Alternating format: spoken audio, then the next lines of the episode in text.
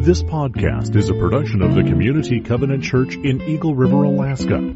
A place where real people meet a real God to live in a real world. For more information, visit our website at www.communitycovenant.net. Well, Tyler and I met yesterday morning and we were going over today's service.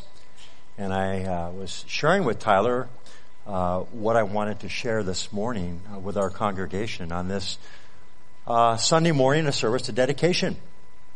And uh, this morning, as I was getting ready for church, um, I was just overcome, literally, with a word. Um, and it just would not leave my mind. And uh, I, I stopped and I prayed and uh, I believe this is the word I want to share with us as a congregation this morning. So I'm not going to give the message I planned on giving yesterday.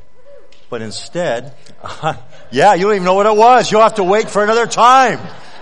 But instead, I, I just want to share with you um, what I believe the Lord's placed on my heart, uh, and and this word. Um, the word is surrender surrender. Now, what does surrender have to do with the the, the service of dedication? And, and as I began just to meditate on that word, surrender, and think about that word, uh, surrender, um,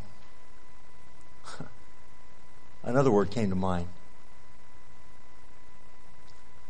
I need to surrender myself fully to the Lord. Every part of my being.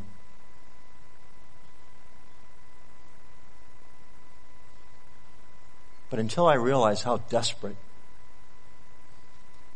I am for Him, there's still parts that I'm going to hold on to. Parts that I'm not going to let go of. Parts of my life that I think that I can manage in my own strength, with my own ingenuity, my own capability and natural talents personality or disposition. It's only when I come to a place in my life and you come to a place in your lives when you realize how desperate, how desperate you are, how desperate we are for God.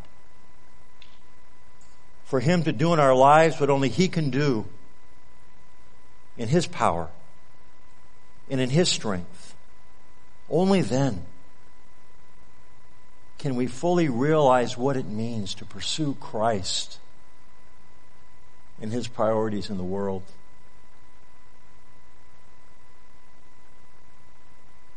I've shared this story with you before, but I remember a time early in my life as a pastor when I was walking home from church and uh, I was thinking about all the godly men that were just living examples of, of, of men whose lives were submitted to Christ and, and I just admired them. I looked up to them. They were my role models early, early on. I remember walking home one evening. It was a clear night, looking up into the stars and just crying out to God.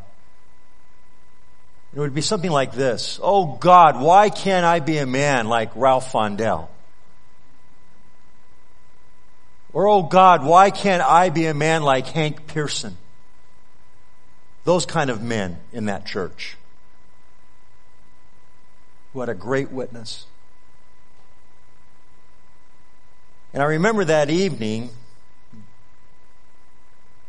hearing something. Just, it just inside my, the core of my being were these words. Todd, quit trying so hard.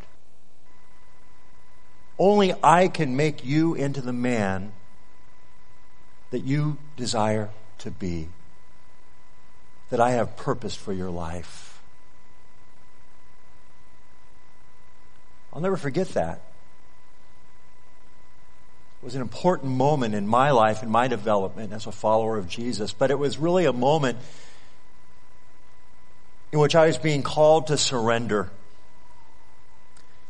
And it was in that desperation of the moment when I recognized for all my trying, for all my attempts, for everything I had done, I still, in my own strength, had fallen miserably short and could never measure up to the full stature of what it meant to live into Christ Jesus, let alone follow the example of the godly men in that church that I aspired and, and longed to be. And as I think of the service of dedication, I think of us as a church. Although we are many individuals, God has called you and me into one body. And that's into Christ. And in Christ's body, we have a new identity. Yes, we're individuals, and yet we have a new corporate identity, which is Christ Himself. And so as a church, as we think about what it means to pursue Christ and Christ's priorities in the world, I think that word surrender is an important word. That we surrender ourselves fully, fully, all of ourselves to the Lord Jesus and that as we pursue Him and His priorities in the world together, that we recognize how desperate we are for Him. You know, I was thinking about the scripture that uh, we as a church identified as, as our narrative. Of course, the last two weeks we've been thinking about that passage, Matthew 14. And as I was thinking about it, I was reminded of Jesus in verse 27 of Matthew 14. He says, but Jesus immediately said to them, take courage, it is I, don't be afraid. Of course, they're on, on the Sea of Galilee and the, the wind and the waves have come up. And the disciples look and they, they see Jesus walking towards them and he appears to be like a ghost on the water. No, no, it is I. Don't be afraid. Take courage. And then Peter says, Lord, if it's you, tell me to come to you on the water. Verse 29, come, Jesus says. Then Peter got down out of the boat and walked on the water and came towards Jesus. But when he saw the wind, he was afraid and beginning to sink, he cried out, save me! Save me! Immediately Jesus reached out his hand and caught him you of little faith, he said, why did you doubt? And when they climbed into the boat, the wind died down. Then those who were in the boat worshiped him saying, truly you are the son of God. You see, Peter said, Lord, if you call me, I'll come. I'll surrender fully to you in this situation to, to do something that I could never do without you, without your call, without your purpose. And so he took that first step of surrender. He stepped out of the boat. But then he had to learn surrender and desperation go hand in hand. For when he began to sink, he cried out, Lord, save me. That's desperation. That's desperation. And the Lord reached out and saved him. And so in this passage, we see both surrender and desperation. And we as followers of Jesus, we, we need to learn and to live in the reality of both those things. I remember as a teenager uh, not much older than Thad Heggie, on the beach of Southern California, Huntington Beach. And I had followed some friends swimming out beyond the first set of, of waves and breakers. And uh, I ducked my head to go under a wave. I came up and my friends were gone. Nowhere to be found. And there I was, at that time a less than average swimmer, alone. And I was in trouble. But you know what? I didn't want anybody to know it. You know how teenage guys are. What would people think, right? You know how adult men and women can be. What would people think? And I remember thinking to myself, I'm in trouble. And there was no one around me. And all of a sudden, here comes my worst nightmare. A lifeguard. swimming towards me with this long red buoy wrapped around his shoulder as he's swimming. And he says, here, grab on to the buoy. And you would think I would surrender and recognize my desperation. I said, no, that's okay. I'm fine. And he said, no, grab onto the buoy. You're not okay. I know you're not okay. I've been watching you.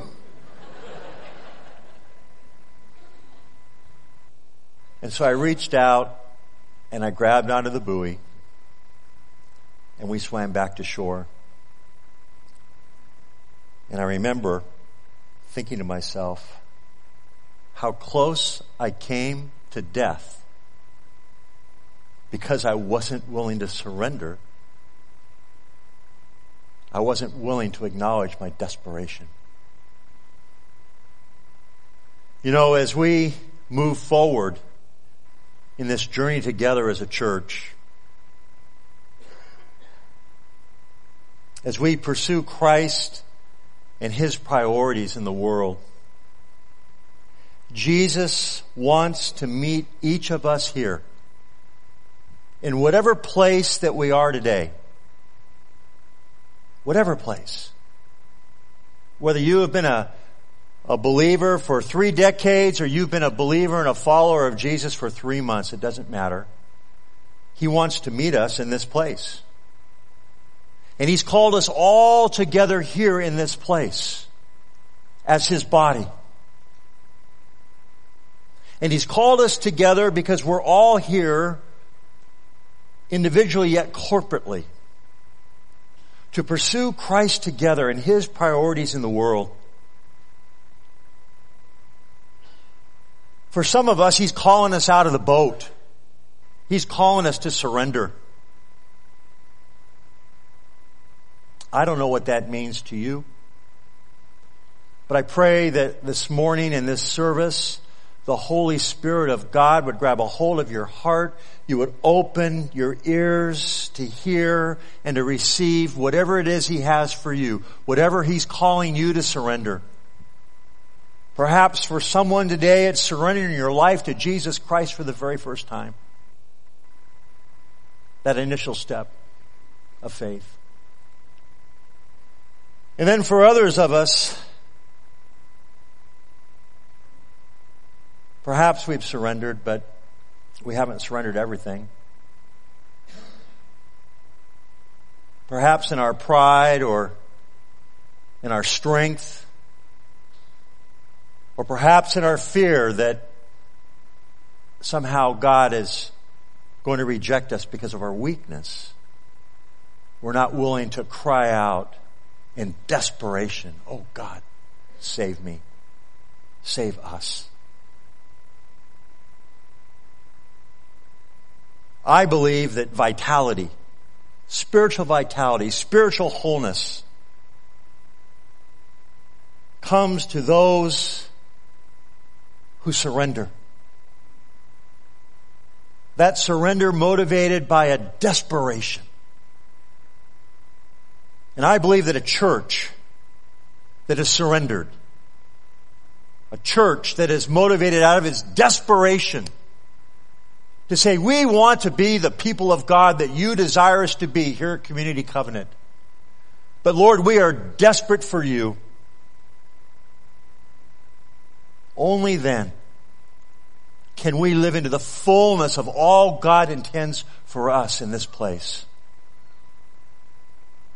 Only then can we walk in the footsteps of those who have gone before us. We, we learned about that last week. The Reynolds, the Pearsons, the Fondells, and many others who would be the first to acknowledge that, that their faith came from a, a heart of surrender and an acknowledgement of desperation. And so really, what is it we're dedicating ourselves to do today? To, to surrender ourselves fully. To acknowledge our desperation. To say, Lord, save us to be the church, the people that you have called us to be. Help us to live in the fullness of all that that means in this place, in this context, at Community Covenant Church. You know what the wonderful thing about that is? That's, that's a call that God wants each of us to respond to. That's a call to pursue Christ and His priorities in the world. That's what this is all about. That's what He's calling us to.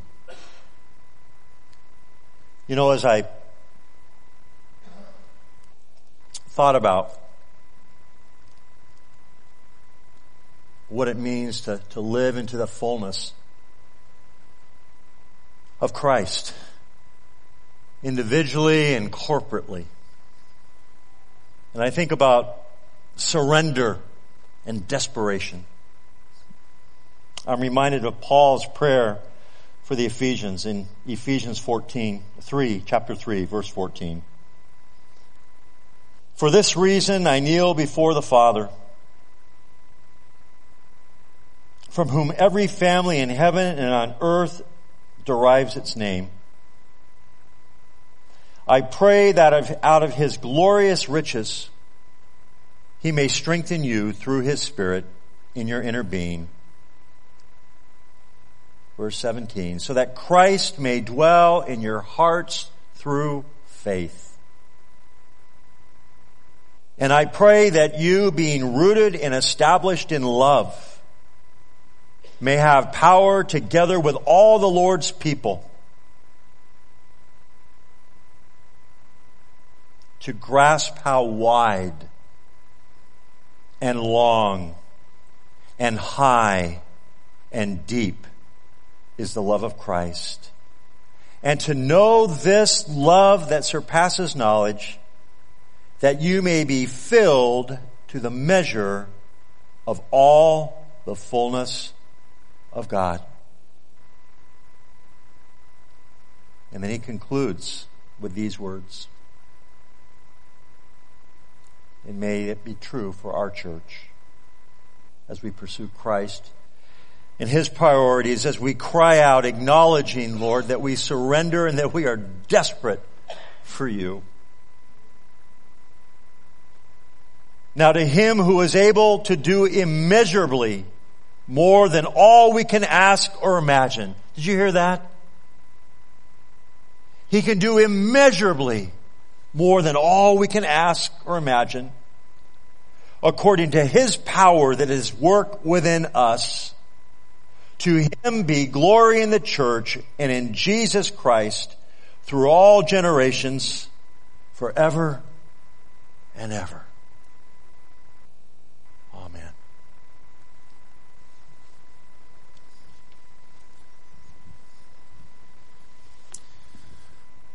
When Jesus was with his followers, one of the things that he said at a very poignant moment. It was just before he went to the cross. He'd had communion with them. He had washed their feet, trying to demonstrate his love for them. And one of the things he said, this is how people are going to tell that you've been with me. It's how you love one another. in this process that we've been in, we put together um, a relational covenant inside your worship guide. We have that for you. On one side is the relational covenant. On the other side is the 10 missional markers that we want to be signs or evidences that God is at work here. Um, but right now we're going to show you a video uh, that we put together that just presents the relational covenant. I want to invite you to, to watch and to consider um, in your own heart and life where's God maybe calling you forward. So let's let's watch that together.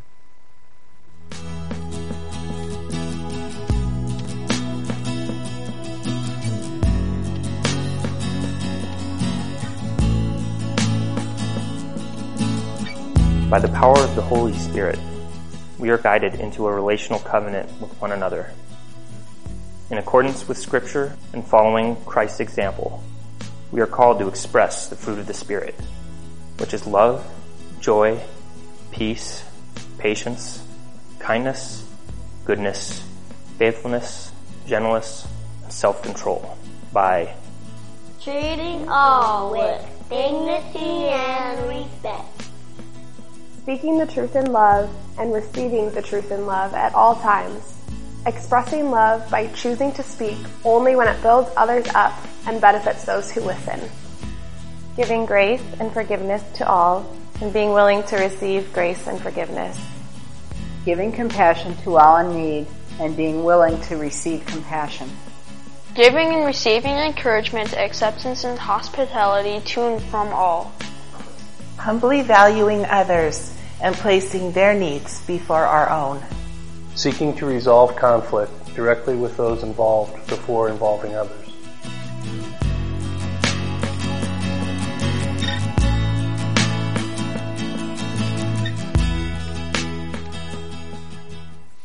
If you reach in your worship guide and uh, take out this yellow piece of paper, or yellowish ivory, anyway, I'm colorblind, but get the idea. We would like to do uh, some time of confession and uh, perhaps as a church, that's something we could do corporately more often or better. But anyway, I wanted to read just a, a statement about confession um, to hopefully put it in a, a, proper light as we engage in it together. And then what I have is I have a, a prayer of confession that we can pray aloud together on five slides. And what I'm going to invite us to do after each slide is just to take a moment on this piece of paper. I want to invite you to write down anything that comes to mind that the Holy Spirit may want to, to draw your attention to. Um, maybe it's a prayer. Maybe it's a, a, a you know particular sin that that you realize. You know what? This is an area I need Christ's grace and forgiveness and His power to grow. And so we want to invite God to speak to us and to set us free from those things that uh, keep us bound. So let me just read this real quick about confession. Confession of sin to some may seem pessimistic and negative. It's a downer. Gurus of the positive psychology thinking may even regard it as negative self-talk and potentially damaging to our egos. However, true confession of sin courageously names what is true about ourselves. It refuses to simply make comparisons with others and instead acknowledges our own fallen natures in relationship to a holy, perfect God. It finds no confidence in our performance. Rather, it acknowledges that our performance in thought, word, and deed is altogether a failure on its own merit. Confession does, though, find confidence and it rejoices in the love, grace, and forgiveness of our Heavenly Father. In confession, we declare that our sin does not define us, that it no longer need imprison us, and that Jesus has completely dealt with it. And we ask for God's help to leave our participation with it far behind. It places our desires to follow Christ and His kingdom priorities ahead of other competing pursuits in our lives. So with that, I'm going to invite you to pray aloud with me this prayer of confession and we'll put the first phrase up there. We'll pray it together and I'll give you a, just a, a few seconds after each one uh, to just spend some time. Let's pray together. We are sorry, God. We confess we are often self-centered, self-reliant, and godless in our pursuit of life. We have squandered time, hoarded money, avoided challenges, and used others. Take just a moment.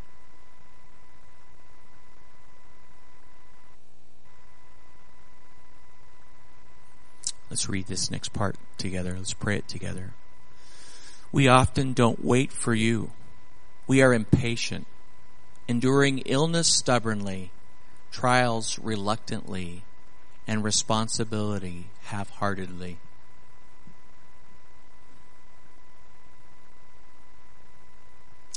Next slide. Together.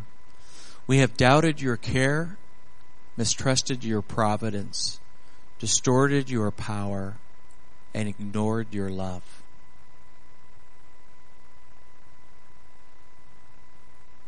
Next part. We have neglected our own spiritual growth, injured our relationships, sabotaged our fellowship, and underrated your forgiveness.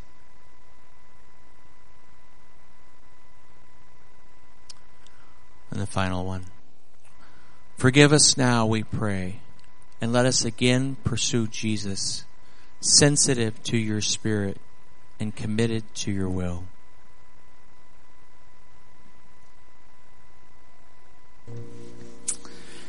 I'm going to invite, I have a couple of readers as we move into inviting God to say, God, where are you calling us to move forward, to move out? We want to look at those 10 missional markers, which are biblically based, and they, uh, they invite us to live into this. And where might God be calling you to, to emphasize some of your energy, some of your creativity, some of your time? And I invite us to just listen to these and uh, we'll respond to those.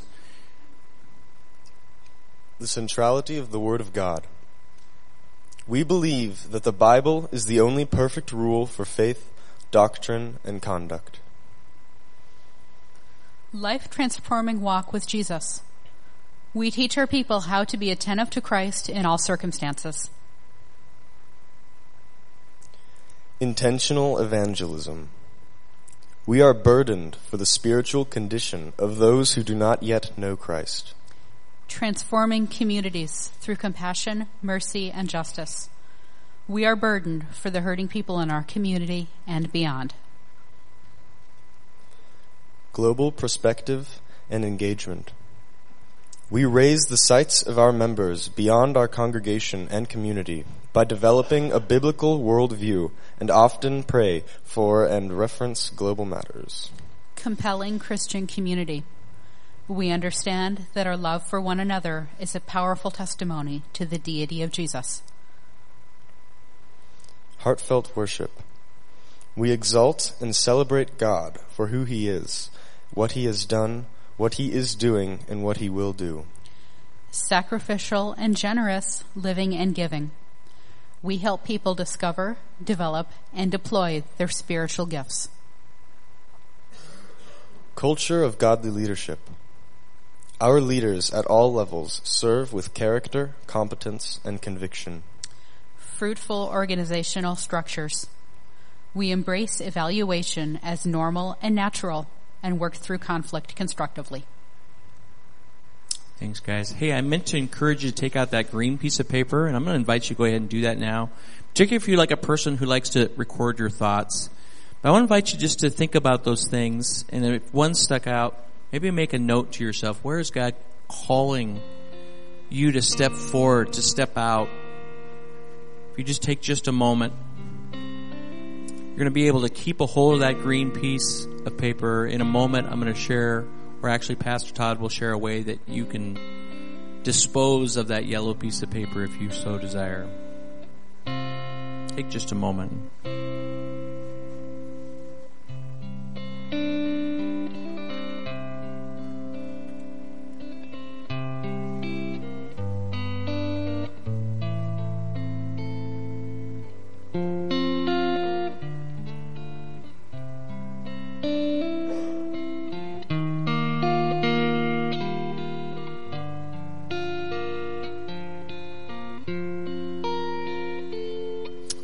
A minute. Uh, our usher's going to be coming forward to receive an offering. And can I just pray real quick before they do?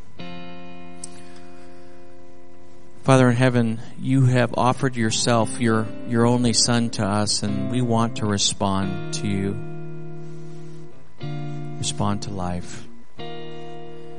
So as we receive a, a financial offering, Lord, may we um, just be considering how else we, we, we might respond to your spirit, your spirit's work in our heart and our life today.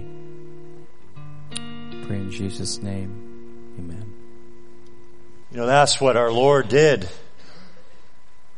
in the garden. As he prayed and as he cried out to the Heavenly Father, take my life, all of me. Take my life, Lord. He surrendered himself fully to the will of God, his Heavenly Father.